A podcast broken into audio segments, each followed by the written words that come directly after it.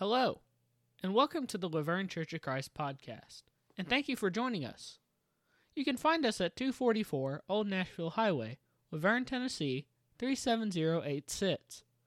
We hope that any time you are in the area, you will stop by and join us for worship. Our Sunday morning worship is at 9 a.m., with Bible classes following. Our Sunday evening worship is at 6 p.m., and we also have a Bible study on Wednesday at 7 p.m. Tonight's scripture reading will come from 1 Corinthians 7:17 through 24. 1 Corinthians 7:17 through 24. Only let each person lead the life that the Lord has assigned to him, and to which God has called him. This is my rule in all the churches. Was anyone at the time of this call already circumcised? Let him not seek to remove the marks of circumcision. Was anyone at the time of his call uncircumcised? Let him not seek circumcision. For neither circumcision counts for anything, nor uncircumcision, but keeping the commandments of God. Each one should remain in the condition in which he was called. Were you a bondservant when called? Do not be concerned about it, but if you can gain from freedom, avail yourself of the opportunity. For he who was called in the Lord as a bondservant is a freed man of the Lord. Likewise, he who was free when called is a bondservant of Christ. You were bought with a price. Do not become bondservants of condition. Each was called. There let remain with God.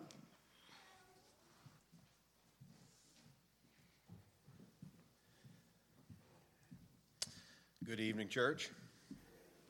It's good to see everybody here tonight at this evening's service. I hope it finds you blessed, and I hope it will bless you. It's been a wonderful privilege to be able to sing these songs together, and I hope you feel the same way. Worshiping God is the best. Being in the presence of the church while we worship God, what a great blessing and privilege. We have been all year long just plodding our way through the book of 1 Corinthians, with the exception of summer series, but before and after, going through this wonderful letter of Paul, sometimes difficult letter of Paul. And we are in the 7th chapter tonight, the second part of our sermon through 1 Corinthians 7. And those that were not here last week, I encourage you to get online either on Facebook or on the church's YouTube channel and to go listen to what you've missed or watch what you've missed, because I won't be repeating all of that. But I do want to remind everyone that there is a certain structure that Paul uses in 1 Corinthians 7 that is called chiastic structure, the use of a chiasmus there. And that comes from the Greek letter chi, C-H-I, often pronounced chi in fraternity world. But it's the letter chi, which is shaped like an X. And so this particular literary structure, which was very commonly used in Hebrew literature, commonly used throughout the Old Testament, often used in the New Testament far more often than we often realize, because it's half of an X. And so you have parallels at each level centered around a main central thought or idea. And when the text is organized this way, we are to see supporting points, contributing points, and conclusionary points centered around this one central idea. And if we're going to understand everything that's said there, we need to recognize that central idea. And you can see that in 1 Corinthians 7, the Apostle Paul begins by talking about the value of celibacy. And he ends the book by affirming that there is, in fact, value in celibacy. For those that are not familiar with that term, some of our kids maybe, that means that you don't get married and you remain living a single life all of your life. That's what celibacy basically means. And so Paul says that it's perfectly okay for Christians not to get married, to choose that, and actually to embrace that as a way that they decide that they want to serve the kingdom of God. And Paul also says in the second section of the letter there, that it is good and right to get married. And if you're a person that deals with sexual temptation, you especially need to get married, because that's God's way for you to settle those needs and to see to it that they're met. And comparing to that, after the central point of the chapter, Paul speaks to the unmarried. and he says some things by way of instruction to them. And the center of the letter is verses 17 through 24, which is where we're going to pick up in our study tonight, where Paul really gets the central idea across of kind of the ethic behind or the principle behind everything that he's saying in this chapter. So picking up then in the text, the Apostle Paul says, "Only let each person lead the life that the Lord has assigned to him." And that would mean to him or to her, and to which God has called him.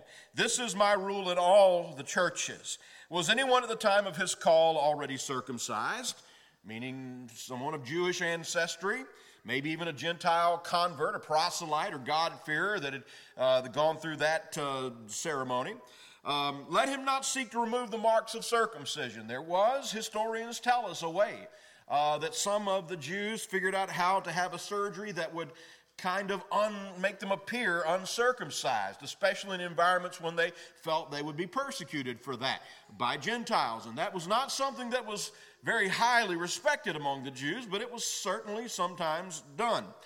He says, "Was anyone at the time of his call uncircumcised? Let him not seek circumcision." In other words, that the Gentiles that were coming to faith in Christ, that were obeying the gospel, were not required by God to become Jews and to submit to the law of Moses in order to be right with Jesus. That did not matter. And Paul says this in verse 19, "For neither circumcision counts for anything nor uncircumcision," but listen, "but keeping the commandments of God."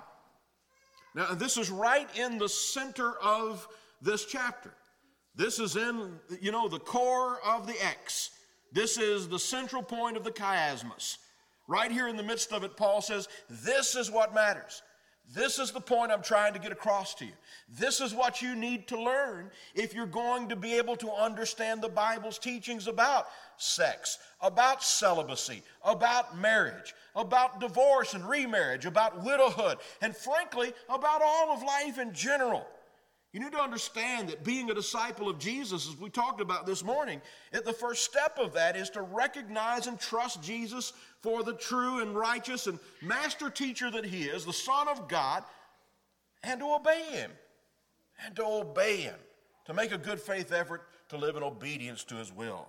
And so Paul says, whether you come from a Jewish background or a Gentile background, whether you have the racial markers of this group or the racial markers of that group, none of that matters. The only thing that matters in the kingdom of God is keeping his commandments. And so each one should remain in the condition in which he was called.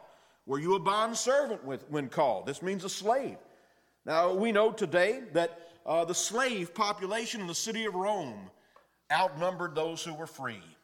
We know that a great many of our Christian brothers in the first century were in fact slaves. In fact, many historians will teach us that the majority of Christians in the first century were slaves. And of course, it wasn't like the slavery that existed in America, which became something that was exclusively a racist sort of thing. In the Roman world, slavery was an equal opportunity endeavor. There were slaves of every ethnic group in the Roman Empire, but they were nevertheless slaves. Now, there were certain differences in the practice of the Roman government with regard to slavery that would enable the particularly diligent and the particularly capable and wise to actually earn some money as slaves and eventually even buy their freedom. And so even though we would never say that slavery was ever God's intentions for mankind, slavery in the ancient world was a little different than what we think of in America. And I want to make sure that everybody in the room, when you're reading what the Bible has to say about slavery, you recognize the difference, okay? You recognize the difference. Because the Bible actually, as one of its central features, celebrates slavery by choice as a beautiful way that one would express his or her loyalty to Jesus Christ. This morning in the sermon, as we talked about discipleship, and we've begun our series about that, at one point in the lesson, we talked about the fact that we need to say to ourselves, and it needs to be more than words. We need to decide that Jesus is our master. Jesus is my master. I am a slave of Christ, and I've chosen that. He is the master I want. And what we need to understand about life in this world is that we will serve something or somebody, and there's no way around that. And ultimately, the world, Satan through the world, will give us any number of ways to serve him, most of which are not, at least obviously on the surface, devil worship. There's only one way to serve Christ. That's through faith, responding to the Word of God, and striving to make that effort to obey Jesus and recognize his lordship. And so listen, Paul says, were you a bondservant? Were you a slave when called? When you heard the gospel and you received it and obeyed it, were you a bondservant? He said, don't be concerned about it. Now, I recognize that's mind-blowing to lots of folks in America today. But because it is mind-blowing, we need to ask ourselves what is really important in life. And this is one of the, I guess, central teachings of this chapter. Notice what he says, but if you can gain your freedom, avail yourself of the opportunity. In other words, Paul is not saying, I love slavery and I wish everyone was a slave. That's not what he's saying. But he is saying that being a slave in no way keeps you from serving Christ. You can serve Christ in faith no matter what your fellow man does to you. And this is something we need to remember. And notice the principle he gives here beginning in verse 22, highlighted in orange there. For he who was called in the Lord as a bondservant is a freed man of the Lord. In other words, Jesus has set you free, maybe not in the physical sense, but in your spirit and your soul and your mind, he has set you free. And you know that the bonds that are placed upon you by your fellow man in this fallen world are temporary at best. And that one day, you may actually be standing with Jesus in judgment, being glorified, being given the crown of victory, a robe put on you, brought up to become a priest and a king to reign with Jesus forever. And you may even be looking down on the one who was formerly in your life master, if he is not a child of the Lord, and see him in chains being taken away to hell. And so Jesus is speaking through Paul and saying that, yeah, if you can get free, but free your mind. Free your spirit. Understand that nobody can stop you from serving Jesus no matter what chains they put on your physical body. Notice this. Likewise, he who was free when called is a bondservant of Christ. I was free when called. A free man when I heard the gospel and obeyed it. And I have accepted the lordship of Jesus, and I am his bondservant, his slave. And I intend to be forever. And it is my delight and joy to say that that is true. Notice what he says. You were bought with a price. Do not become bondservants of men. Does this mean those that were bondservants have got to revolt and rebel? No, many today would say that they would think that that would be the right thing to do. I'm going to tell you biblically, that was not the right thing to do. The right thing to do was to serve Jesus in that scenario. And folks, doing that, even though it took way too long, but those that did that were sowing the seeds of the undoing of the institution of slavery in Western civilization. The Lord knew what he was doing. So, brothers, in whatever condition each was called, there let him remain with God. Now, let me say something about this just briefly before we move on. And that is, it does not mean that, that when you become a Christian, everything about your life just stays the same. He's saying if God has called you while a slave, that's not his concern. If God has called you while free, that's not the primary concern. All of this is an illustration to teach us about the questions about celibacy and sex and marriage that dominate the questions the Corinthians were asking, which led to the inspired writing of this chapter. And so the chapter is really not so much about slavery or freedom as it is about marriage or not being married. It's about whether or not it's right to be in the bonds of holy matrimony as a Christian. And there were questions related around that the Apostle Paul is dealing with. And so he's saying to the folks there, look, if you were called to Christ as a married person, then you need to stay married. Now, it doesn't mean that your role as a husband or wife doesn't need to be changed according to the new teaching you're learning from Jesus about how to be a husband and wife. Because I'm going to tell you, pagans don't have a clue. They don't have a clue. So, of course, you needed to be transformed and renewed. If you were a servant, a slave, you needed to learn how a Christian would do that. Imitate Jesus and his willingness to become a slave in the sense of giving his life to die for us and to serve God and not to serve his own intentions. But these social institutions were not things that Christianity was upending or destroying or ruling against. in its essence. And so Paul is saying to the brothers and sisters there, he's already spoken to the married. We saw that last week. He's saying marriage is good. Yes, he wants as many as possible to be celibate. Not that he has anything against sex or marriage, but because that creates people who are exclusively devoted to Christ and the kingdom of God, and Paul considers that a good thing. He really does. But he's saying marriage is good, and it is right, and it is holy. And if you think that as a married man, now that you're in Christ, that you're going to be able to serve Jesus better by being free, and you're trying to get Paul to give you permission to violate your vows, Paul is going to say no. Paul is going to say if God wanted you to serve him as an unmarried man, he'd have called you long ago. But he didn't call you until you were married. And therefore, we need to recognize the role of providence in the way that we come to Christ and the way that we're called to serve him. If you were married when you answered God's call. All this talk of celibacy in 1 Corinthians 7 is for you merely an intellectual exercise. God wants you to keep your vows, if at all possible. Pardon me. Let me swallow this frog down real quick. And we'll get back into the text now with verse 25. Now, Paul continues. Now, concerning the betrothed. Now, he's going to talk now to the unmarried. If you remember the chiastic structure. Now he's speaking to the unmarried. Okay, now concerning the betrothed, that is people who are engaged and not married yet, I have no command from the Lord. Now Paul says this flat out. Jesus, through the Holy Spirit, has given Paul no specific instruction about what to say to folks who are unmarried, particularly probably divorced in this section, or widowed. The Lord hasn't told him anything. So listen to what Paul says. But I give my judgment as one who by the Lord's mercy is trustworthy. So I want to ask you a question. Was the Holy Spirit overseeing the process of this chapter being written? Think so? I think so. Are you an apostle? No, not in the official sense, you're not. So nobody on God's green earth has the right to argue with Paul.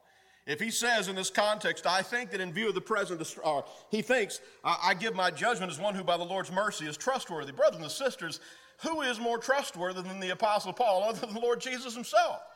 All right, so this is doctrine. Let's understand this is inspired doctrine. It's the Apostle Paul. He is writing out of the treasure of wisdom that the Holy Spirit has given him. He says in verse 26, I think that in view of the present distress, we'll talk about that in a moment, something was going on in Corinth which was distressing to the people there. Nobody knows what it was. Most people assume it was some kind of fear of persecution, and that's possible. Because the Neroan persecution in the mid-60s A.D. was soon to come. And undoubtedly prophets had warned the folks there, and they were very concerned about that. But we don't know for sure what the distress was. It could have been anything. But it was a big deal and something that affected the whole community there. So he says, I think that in view of the present distress, it is good for a person to remain as he is. Are you bound to a wife? Do not seek to be free. Are you free from a wife? That word free, some say loosed, is actually in a tense in Greek, which refers to a present state that is a result of past action. And so these are not merely talking to those who've never been married. Those are referred to as the betrothed or as virgins in this context. These are people who were married formerly and now have been made unmarried by some act of loosing, whether a divorce or whether being widowed. He says, are you bound to a wife? Do not seek to be free. Are you free from a wife? Do not seek a wife, but if you do marry, you have not sinned. And if a betrothed woman marries, she has not sinned. Yet those who marry will have worldly troubles. I think this is in light of the present distress of verse 26, and I would spare you that. This is what I mean, brothers. The appointed time has grown very short. From now on, let those who have wives live as though they had none, and those who mourn as though they were mourning, and those who rejoice as though they were not rejoicing, and those who buy as though they had no goods, and those who deal with the world as though they had no dealings with it, for the present form of this world is passing away. Last week I mentioned this means that we are not to grasp on to things in this physical world. This world is not my home, I'm just a passing through. That's what it means. It doesn't mean, abandon your wife. That would fly against everything that Paul is talking about in this chapter. He's just saying, understand where your citizenship and where it is and where it belongs. Paul says, I want you to be free from anxieties. The unmarried man is anxious about the things of the Lord, how to please the Lord. But the married man is anxious about worldly things, how to please his wife. And his interests are divided. Doesn't mean it's unrighteous. It just means he has responsibilities to fulfill, which may not always be directly in service to the kingdom of God, at least not in the big picture sense. And the unmarried or betrothed woman is anxious about the things of the Lord, how to be holy in body and spirit. But the married woman is anxious about worldly things, how to please her husband. Notice this. I say this for your own benefit, not to lay any restraint upon you, but to promote good order. Brothers and sisters, marriage is the foundation of civilization. And if there will be good order in a society, it will come from the fact that there are good marriages in that society. And if there is disorder in a civilization, it will come because the marriages and the homes are broken in that civilization. And of course, there is no lasting peace in marriage without the presence of the Holy Spirit of God. There's no way to be a good husband or wife without the example of Christ and the church. Doesn't mean some folks can't figure out how to be at peace and be happy for a while. I'm just saying it won't be the sanctified relationship it's supposed to be. Paul wants there to be good order in the church in Corinth, and that means the marriage is needed to be in good shape. And their theology about marriage needed to be in good shape. And he says, secondly, I want to secure your undivided devotion to the Lord. And brothers and sisters, that's worth a sermon all in its own right, just that statement, but alas, we don't have time. If anyone thinks he's not behaving properly toward his betrothed, if his passions are strong, and it has to be, let him do as he wishes. Let them marry. There's no sin. But whoever is firmly established in his heart, being under no necessity, but having his desire under control, is determined this in his heart, to keep her as his betrothed, he will do well. Then he who marries his betrothed does well, and he who refrains from marriage will do even better. There are definitely some cultural differences in the way that we view betrothal or engagement in our world today. Generally speaking, if a man and woman were betrothed or engaged, and the man approached the woman or the woman approached the man and said, well, I think we should just let's just prolong our engagement indefinitely, because I think it's better for us just to remain celibate, ourselves exclusively to the service of the Lord for an indefinite period of time. How do you think that'd go over most of the time in our culture today? Not real well, right? It probably is going to end the engagement in our culture today. Well, listen, there are a lot of ways that our culture diverges from the mindset of the first century world. Not necessarily in sinful ways altogether. But I said last week, and I'll say this briefly again, the valuation of celibacy was much higher in the ancient world than it is today. There was a celebration of people who practiced that kind of self-discipline. They were celebrated both in the church as well as in Greco-Roman society.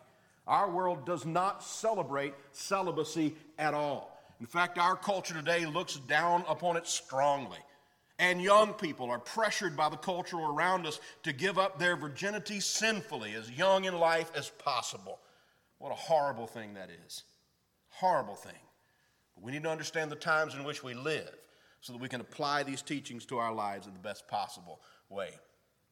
So a little bit of a font issue there on the screen. But Paul talks about a present distress in verse 26. And there's something going on that in that situation made it advisable to those who could control their desires not to have to be responsible for anyone other than themselves. And that's one of the reasons why, by implication, I think it probably was the fear of imminent serious persecution. The persecution of Nero saw the brutal murder of many thousands of Christians in the city of Rome and in the inner portions of the Roman Empire. So anyway, in summary, Paul says, the sanctified single life is always good, but in some times and places during these tumultuous last days, its potential spiritual advantages are even greater. Nevertheless, marriage remains good in all times of this world, regardless of any stress or danger that may come with it. In the final two verses of the chapter, verses 39 and 40, a wife is bound to her husband as long as he lives. But if her husband dies, she is free to be married to whom she wishes, only in the Lord. Yet, you see, Paul is going to close the chiasmus here. He's going to reaffirm the value of celibacy. He says, yet in my judgment, she is happier if she remains as she is. And I think that I too have the Spirit of God. A wife is bound to her husband as long as he lives. This is the principle of the law. And it's a principle that is upheld in the Christian system, which is the fulfillment of the law. But Paul is quick to say widows can remarry. But he says only in the Lord, which means what it says. It means only a Christian. Just like we're teaching these kids every Sunday night before worship. And they need to be taught it. They need to be taught it again and again and again. And as I've said many times from this pulpit to those who may have married an unbeliever at some point in the past, I'm not browbeating you at all. But if you understand the difficulties that that decision has brought into your life, and you ought to be, encouraging, teaching children to marry someone who is going to be a partner with them in service to the Lord, because there's nothing more important in life. And serving Jesus is far more important than finding marital bliss. And oftentimes, if you find marital bliss at the expense of your faith, it may cost you your faith. And if not you, maybe your children. You need to keep that in mind. And then there's a final reminder that there are advantages to the celibate life. So now, in closing of this look at 1 Corinthians 7 over these 2 weeks, I just want to summarize and affirm some things that are extremely important, not only about what is taught in this chapter, but what's taught in this chapter as connected with other chapters or other places in Scripture that speak to the subject of marriage, and particularly of marriage and divorce and remarriage. First of all, understand this. New Testament commandments are rooted in God's law, but in no sense is perfect performance required of us, because we are not under the law. Obeying the commandments of God, which Paul says in the central portion of this chapter, is the thing that Christianity is about. Obeying them is for us a matter of faith. Listen, if I don't believe the Lord's commandments apply to me, you see what's underlined? Enough said. Facts. It is not lawful to divorce for just any cause. It's the very question that Jesus was asked in Matthew 19, and it's parallel Mark 10. He's asked by the Pharisees and experts on the law, is it lawful for a man to divorce his wife for just any cause? And without going into those texts for the sake of time, Jesus' bottom line answer is no. It is not lawful to divorce for just any cause. We also see from the New Testament, if a divorce is unlawful, so is any subsequent remarriage. Now, I know this is true because it cost John the Baptist his head. Now, John the Baptist wasn't talking about Matthew 19:9. He wasn't talking about Mark 10. He wasn't talking about Luke 16. He wasn't even talking about 1 Corinthians 7 or any other passage in the New Testament. He was talking about the fact that the law of Moses didn't grant a woman the right to divorce her husband at all. And King Herod had married Herodias, his brother Philip's wife, who had legally divorced Philip according to Roman law. And John kept preaching, it is not lawful for you to have your brother Philip's wife. And that's what cost him his head. Marriage is not a right. Listen. Young people, listen. Old people, listen. Marriage is not a right. No one is promised one, much less multiple. And God won't make anyone be a good spouse or a faithful one. It's something you have to choose to do, or else you don't. Remember the old saying, which is as wise as it's ever been.